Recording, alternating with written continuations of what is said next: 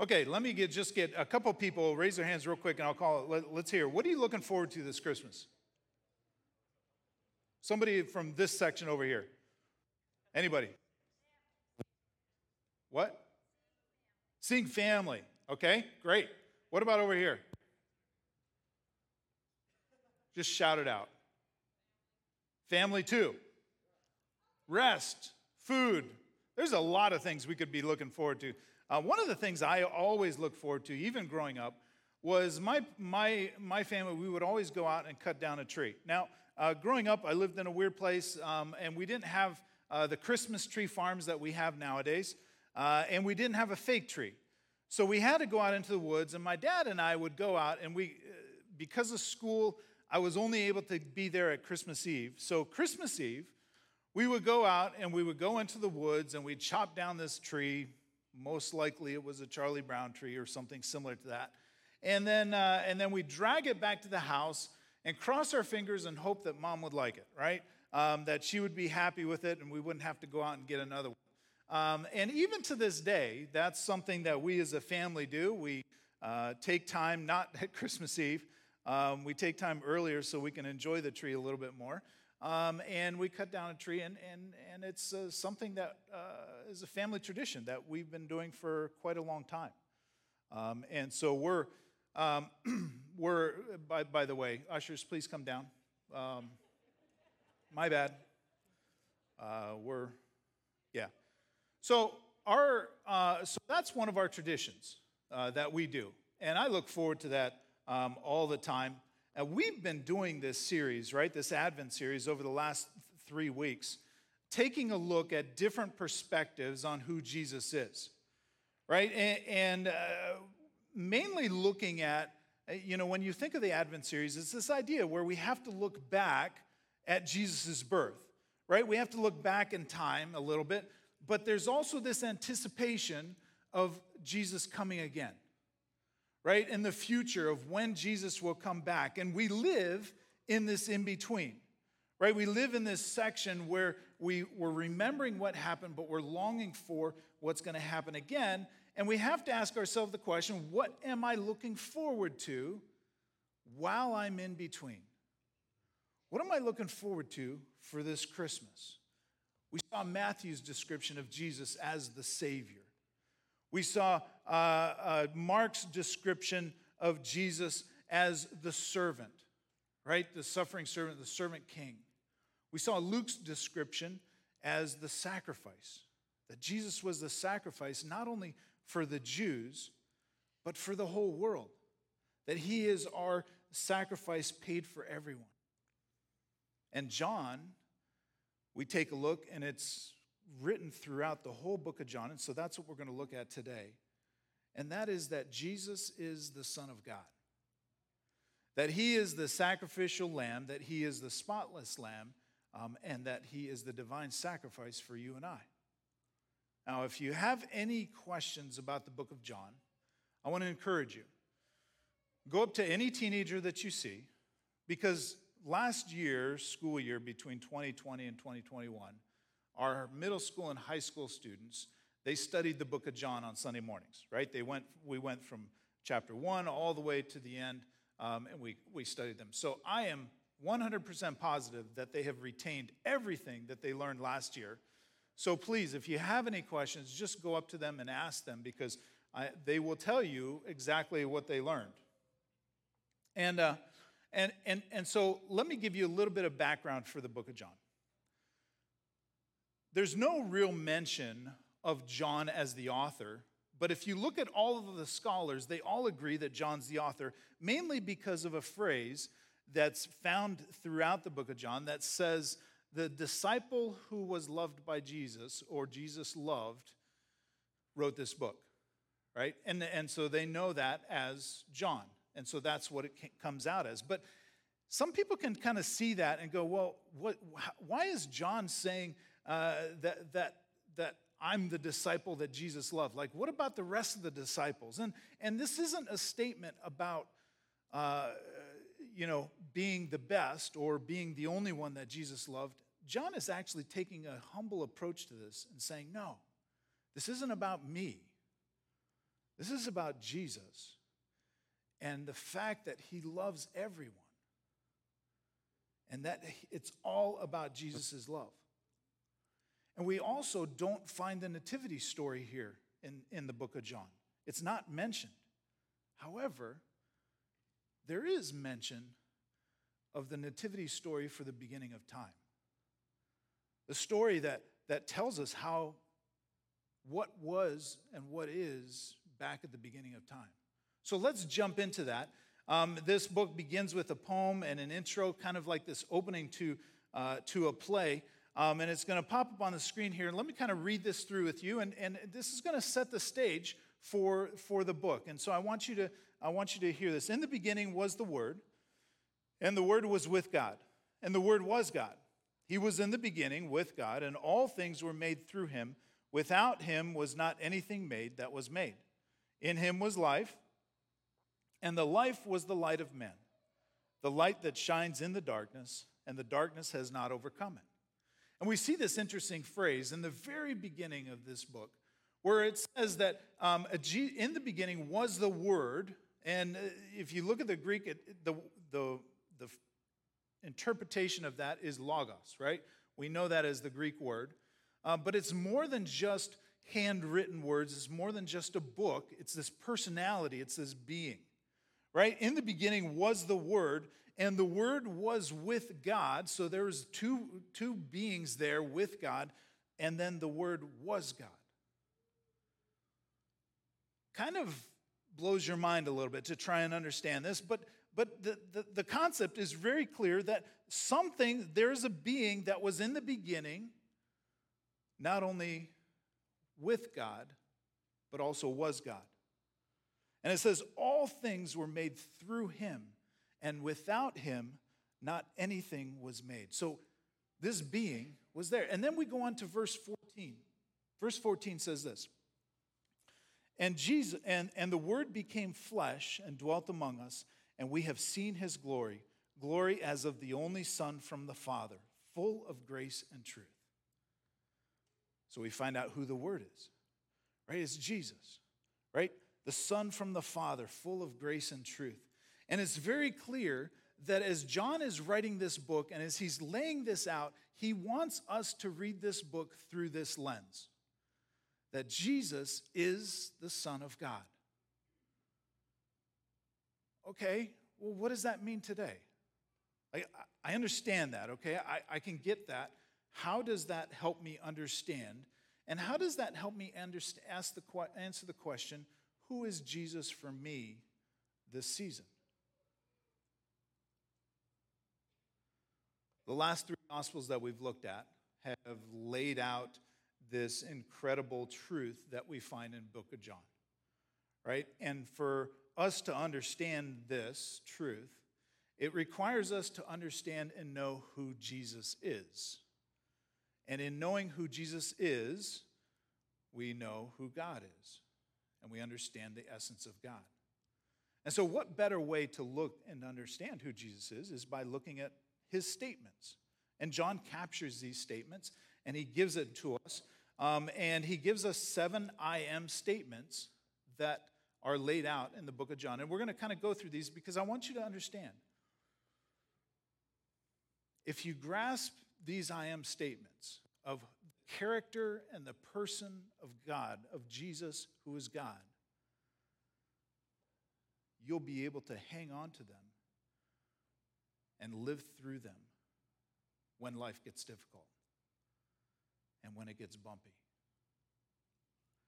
Well, we, we find actually the first statement um, of I am is, is the first place we see this in Scripture is in the Old Testament where Moses is at the burning bush and, and, uh, and he's in the wilderness and there's this burning bush in front of him. And, uh, and, and God speaks to him and says, Listen, I've seen the Israelites, I've seen their struggles, I've seen their persecution, and I need to rescue, I want to rescue my people. And I'm going to have you do that. and of course, Moses is sitting there going, I, I, I can't speak, I'm not a good you know, I, don't even know how to do this. What do you want? How am I supposed to go back to these people who know that I'm a murderer and tell them that you're going to rescue them, that you're going to save them. And so God says to Moses very clearly in Exodus, He says this He says, Tell them this, not only Pharaoh, but also tell the Israelites this I am who I am has sent you. I am who I am has sent you. In other words, I am the one that was in the beginning, the one that is now, the one that is in the future, am sending you to the people to rescue them, to tell them that I will rescue them. You see, that God of Moses, the eternal, unchanging, the pre existent, the infinite, the perfect being, is saying, I am. That's the same being that we find in the book of John. That's the same person that was the Word that became flesh, is the I am. Not a helper to God, not just a great teacher, not uh, just, uh, but the divine, the eternal, the pre existent, the infinite, the perfect being. The God of Moses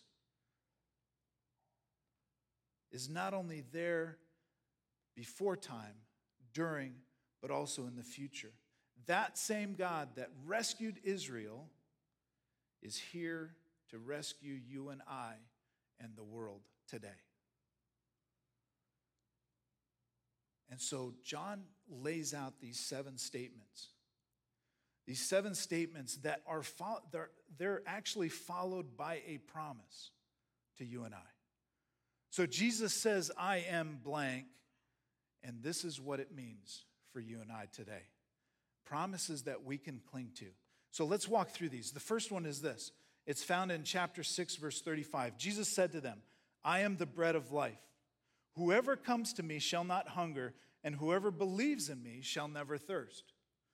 I am the bread of life. So, our middle school and high school students um, and our young adult group, one of our young adult groups, uh, they, they baked 2,600 cookies a couple weeks ago. They decorated them, they packaged them, and then they gave them to our He Cares, We Care uh, people that, they, that we're serving uh, and, and the clients that were there, given as a gift. Now, for me, for me, I, if I'm looking for sustenance during this season, Christmas cookies is a good thing, right? I think I could sustain myself for, with Christmas cookies for quite a long time, um, at least through this season. But that's, uh, of course, we know that that's not what John is saying and what Jesus is saying here to us. Because he's coming out of feeding the 5,000, right? He's feeding the 5,000 people, and, and, and, he has just given them tangible bread, tangible um, things for them to eat. But he goes deeper and he pushes it a little bit further because he's, he's not only, he, he says, I am the bread of life. This isn't something that you just eat and then uh, you get hungry in a half hour, right? This is something that's going to sustain you throughout your whole life and on and on. It's almost like he's referring back to the, the Israelites when they were in the wilderness. And they're wandering around, and God gave to them manna to feed them. Right? Manna came down from heaven to feed the Israelites. And it's almost like Jesus is saying, I am coming down from heaven to feed your spiritual soul today. Take time to know and understand and accept the feeding of your spiritual soul. This bread that only Jesus gives will never go hungry. We will never go hungry, and it will sustain us no matter what life throws at us. The second I am statement we see is in eight, uh, chapter, uh, chapter 8, verse 12. It says, Again, Jesus spoke to them, saying, I am the light of the world. The promise for us is whoever follows me will not walk in darkness, but will have the light of life. As a teenager, I had a chance to, uh, me and some friends, we did some scouting in some hills nearby, and we found a cave. Um, and I don't know if any of you are cave people or like to go into caves, but I'm semi claustrophobic, and so I don't like to go into caves. But I was with my friends, and I'm like, okay, we'll go. We got some flashlights. We kind of worked our way through the cave, and um, saw some incredible things. And then all of a sudden, we came into this huge cavern that we were in. And we were, we, you know, we were just looking, just amazed at how much uh, few lights that we had would light up the whole cavern. And so then um, one of my friends had the, the great idea. He said, Well, why don't we turn off the lights? Being somebody that's claustrophobic, this is not a good idea, especially if the lights don't turn back on, right? There's that, that glimmer of, you know, what if the batteries just die? So we turned out the lights. I was bold, and it was pitch black. Like you could not even see the, your hand. I mean, this was, there was nothing. There was no reflection. There was no um, uh, little spark somewhere or little little crack in the in, in the in the ground that would let some light in. There was absolutely nothing.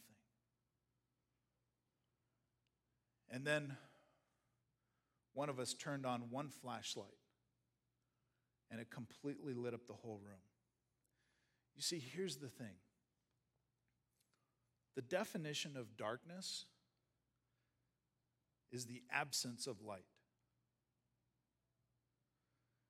If you and I are created by light to be in the light, without light, we're in darkness. In other words, so, so what you're saying is that if I don't have light in my life, then I'm living in darkness. If I don't have Jesus in my life, then I'm living in darkness. That's a harsh truth, but that's reality.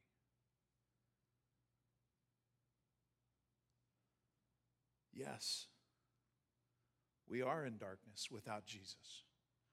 And he says, Whoever follows me will not walk in darkness, but will have light, and you will be able to see where you are going and what I have for you. Jesus goes on to say this. He says this in chapter 10. He says, I am the door. If anyone enters by me, he will be saved and will go in and out and find pasture. The thief comes only to steal, kill, and destroy. And of course, we know this because it's up on the wall. I came that they may have life and have it abundantly. I am the good shepherd. The good shepherd lays down his life for the sheep. And we see, again, these two incredible promises that are coming out of these statements that, that Jesus says. He says, First, I am the door. And if you know anything about um, the culture and the sheep, here's the thing. Whenever the shepherds would come to a gathering, let's, let's say they were coming to church, just like you and I, right? Um, and that what they would do is they would take the sheep and they would put them in a pen, but there was a gate there um, that would let the sheep go in and go out. Right? So they would put all the sheep, and all the different shepherds would come in. They put all their sheep in one area. And then as the shepherd left, he would call them, he would call his sheep. And it says in Scripture that the sheep will know, know you by your voice. This door, this idea of a door, that Jesus is the door is not only to protect us from what's outside, but it's also a door that opens us to that pasture, that, that green pasture that He has for us. He would never open up that door into something that is barren. He would only open up that door for the, for the sheep to go into a green and a fresh pasture. And that's the promise that he gives us.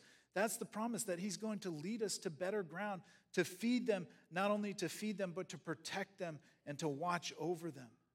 And then He goes on to say, I am the good shepherd, and the good shepherd takes care of his sheep. Takes care of his sheep. He, you know, when the sheep comes back and, and it's got burrs and thorns and, and things in its hair, the good shepherd takes time to pull that stuff out and to remove that. And if there's a scratch or a cut or anything, the good shepherd wraps it and takes care because he is willing to do everything that he can, even to the point of laying down his life for his sheep. And Jesus is referring not only to, to, to, this idea that they, they would understand and fully understand, but also the fact that King David, who was there, and everyone there would have known that he was the shepherd king. And in, in, in, when he's mentioned, it says that he stood in front of the lion and the bear and he fought off the lion and the bear to protect his sheep. That's the same Jesus that is here with us. That is the same Jesus that's mentioned here, is that he's willing to sacrifice his life for his sheep, for you and I. Chapter 11 says this Jesus said to her, I am the resurrection and the life. Whoever believes in me, though he die, yet shall live. And Jesus is talking to, uh, to Martha right now because Lazarus has just died. And Martha is complaining to Jesus and he's saying, Why didn't you come sooner? You could have healed him.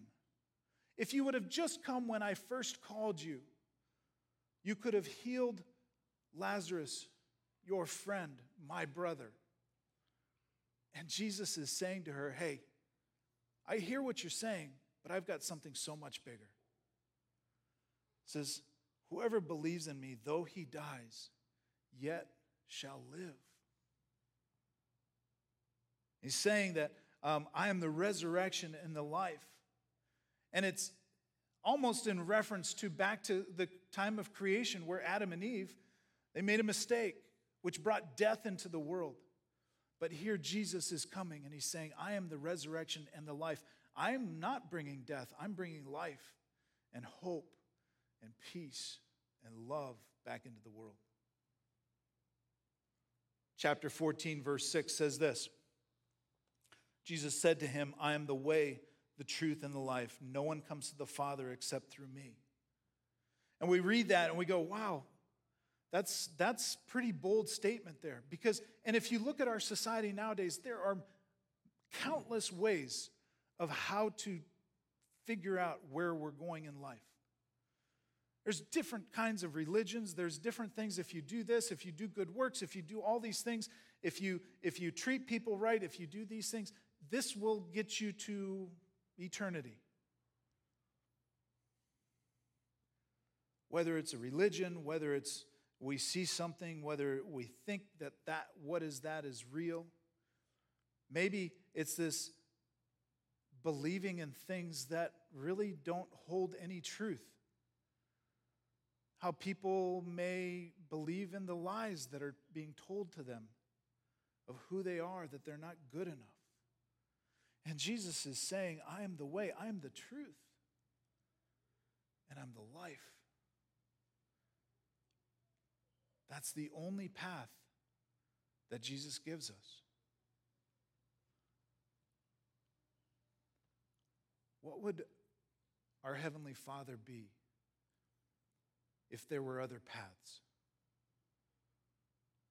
What would He be if, if He said, Oh, no, I'm going to sacrifice my son, but if you want, you can come over this way?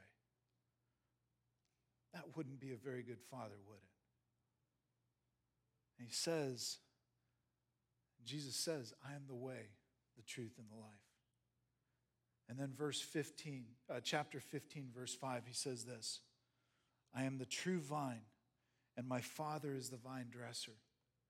And it goes on to say, I am the vine, you are the branches. Whoever abides in me, here's the promise whoever abides in me and I in him, he bears much fruit. For apart from me, you can do nothing. And it's this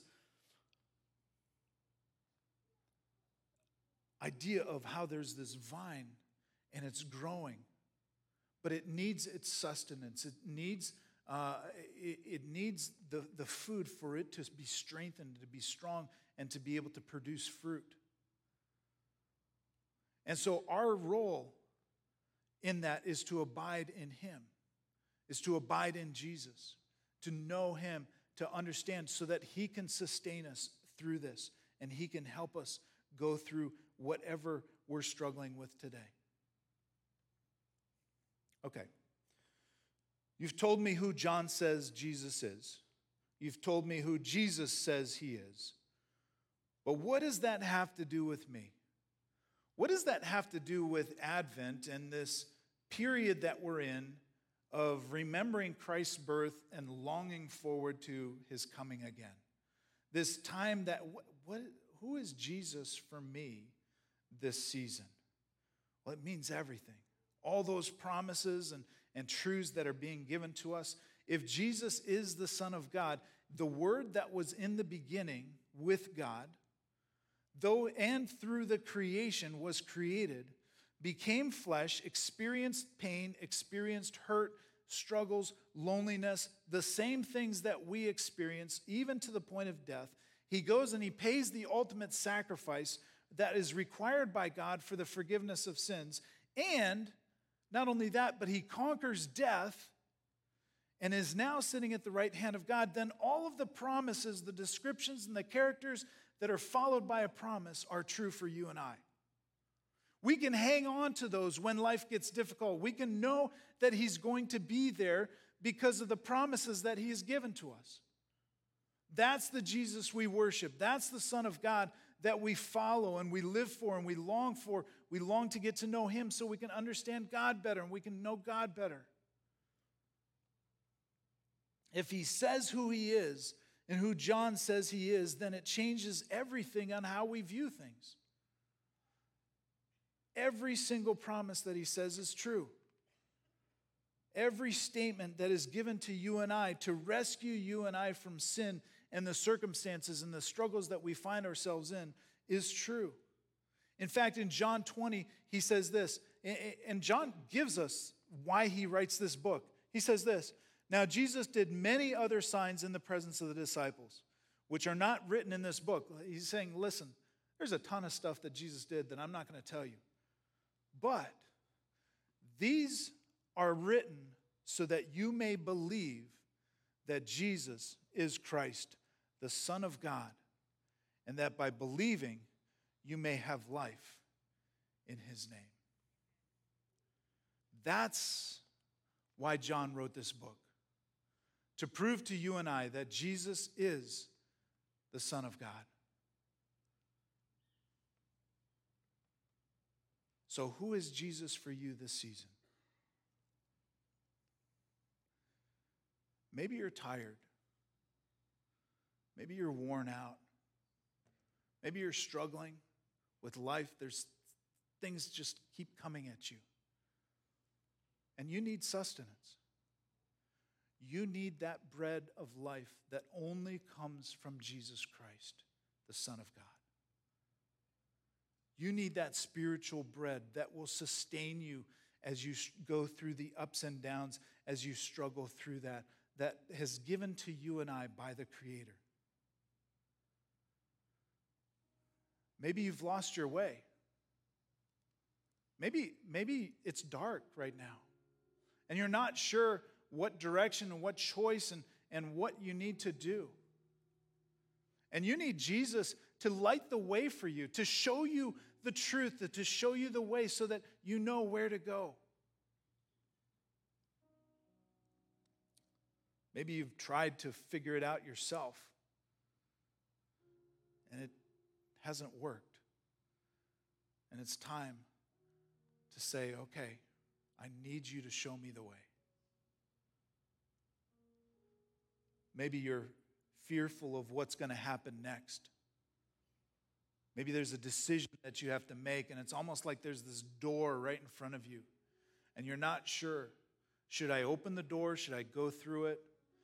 Can I trust that Jesus is going to lead me to the better pasture? And it's a decision that you're struggling with because you're fearful of what might happen. Maybe you just need the good shepherd to be with you during this turbulent time and during this the, the, the ups and downs that you might be going through. Maybe there's something that's there that, that you just need Him, whether it's to, to, to patch up a wound, to heal you, to watch over you, to protect you, but to be that person that is there for you day in and day out. That can only come because He is the Son of God. Because His shelter is complete, His protection is perfect, and His guidance is foolproof because he is God. Maybe you need Jesus in your life. And Pastor Boyd talked to us about that last week. Maybe that's a decision that you've been mulling over this past week and you're ready. You're like, you know what? I don't have anything else that I can choose. I've tried everything else, and it hasn't worked. And I need Jesus in my life right now.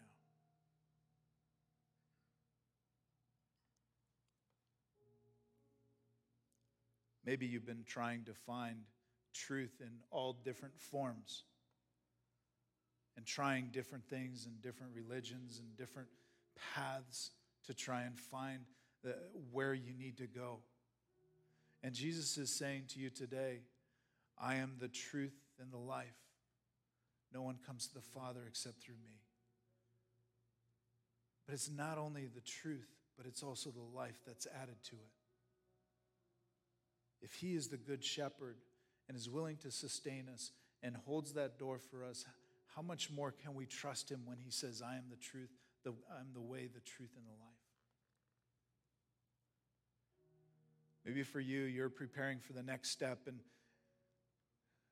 you need to just abide in Jesus and abide in Him. And to get back on track with your Heavenly Father and say, I've been trying to do this on my own and I'm just not being sustained. And I need you. I need you to sustain me today. I need you to sustain me this season. What do you need Jesus to be for you this season? Each of these statements, I guarantee, will resonate with each one of us here. And as I look at them, um, these are statements that I've struggled with. There's been times when I've been worn out and I've been tired and I've needed Jesus to sustain me. There's been times when, when the path in front of me is dark and I need His light. I need Him to show me where to go. The door seems to be closed, or I'm not sure what's on the other side, or I need His protection. I just need Him to be the good shepherd, the wonderful counselor that He is. In the beginning, I needed Him to rescue me. Each one of us can resonate with at least one, if not more, of these statements this season. And I want us to leave today asking ourselves the question who do I need Jesus to be for me this season? Jesus is the Son of God. He's with God. He was God. He is God. He's the wonderful counselor, the mighty King, everlasting Father and he is the Prince of Peace. Maybe for you, it's you just need to celebrate Jesus. And you need to praise him this season for what he has done for you. Join us as we worship together.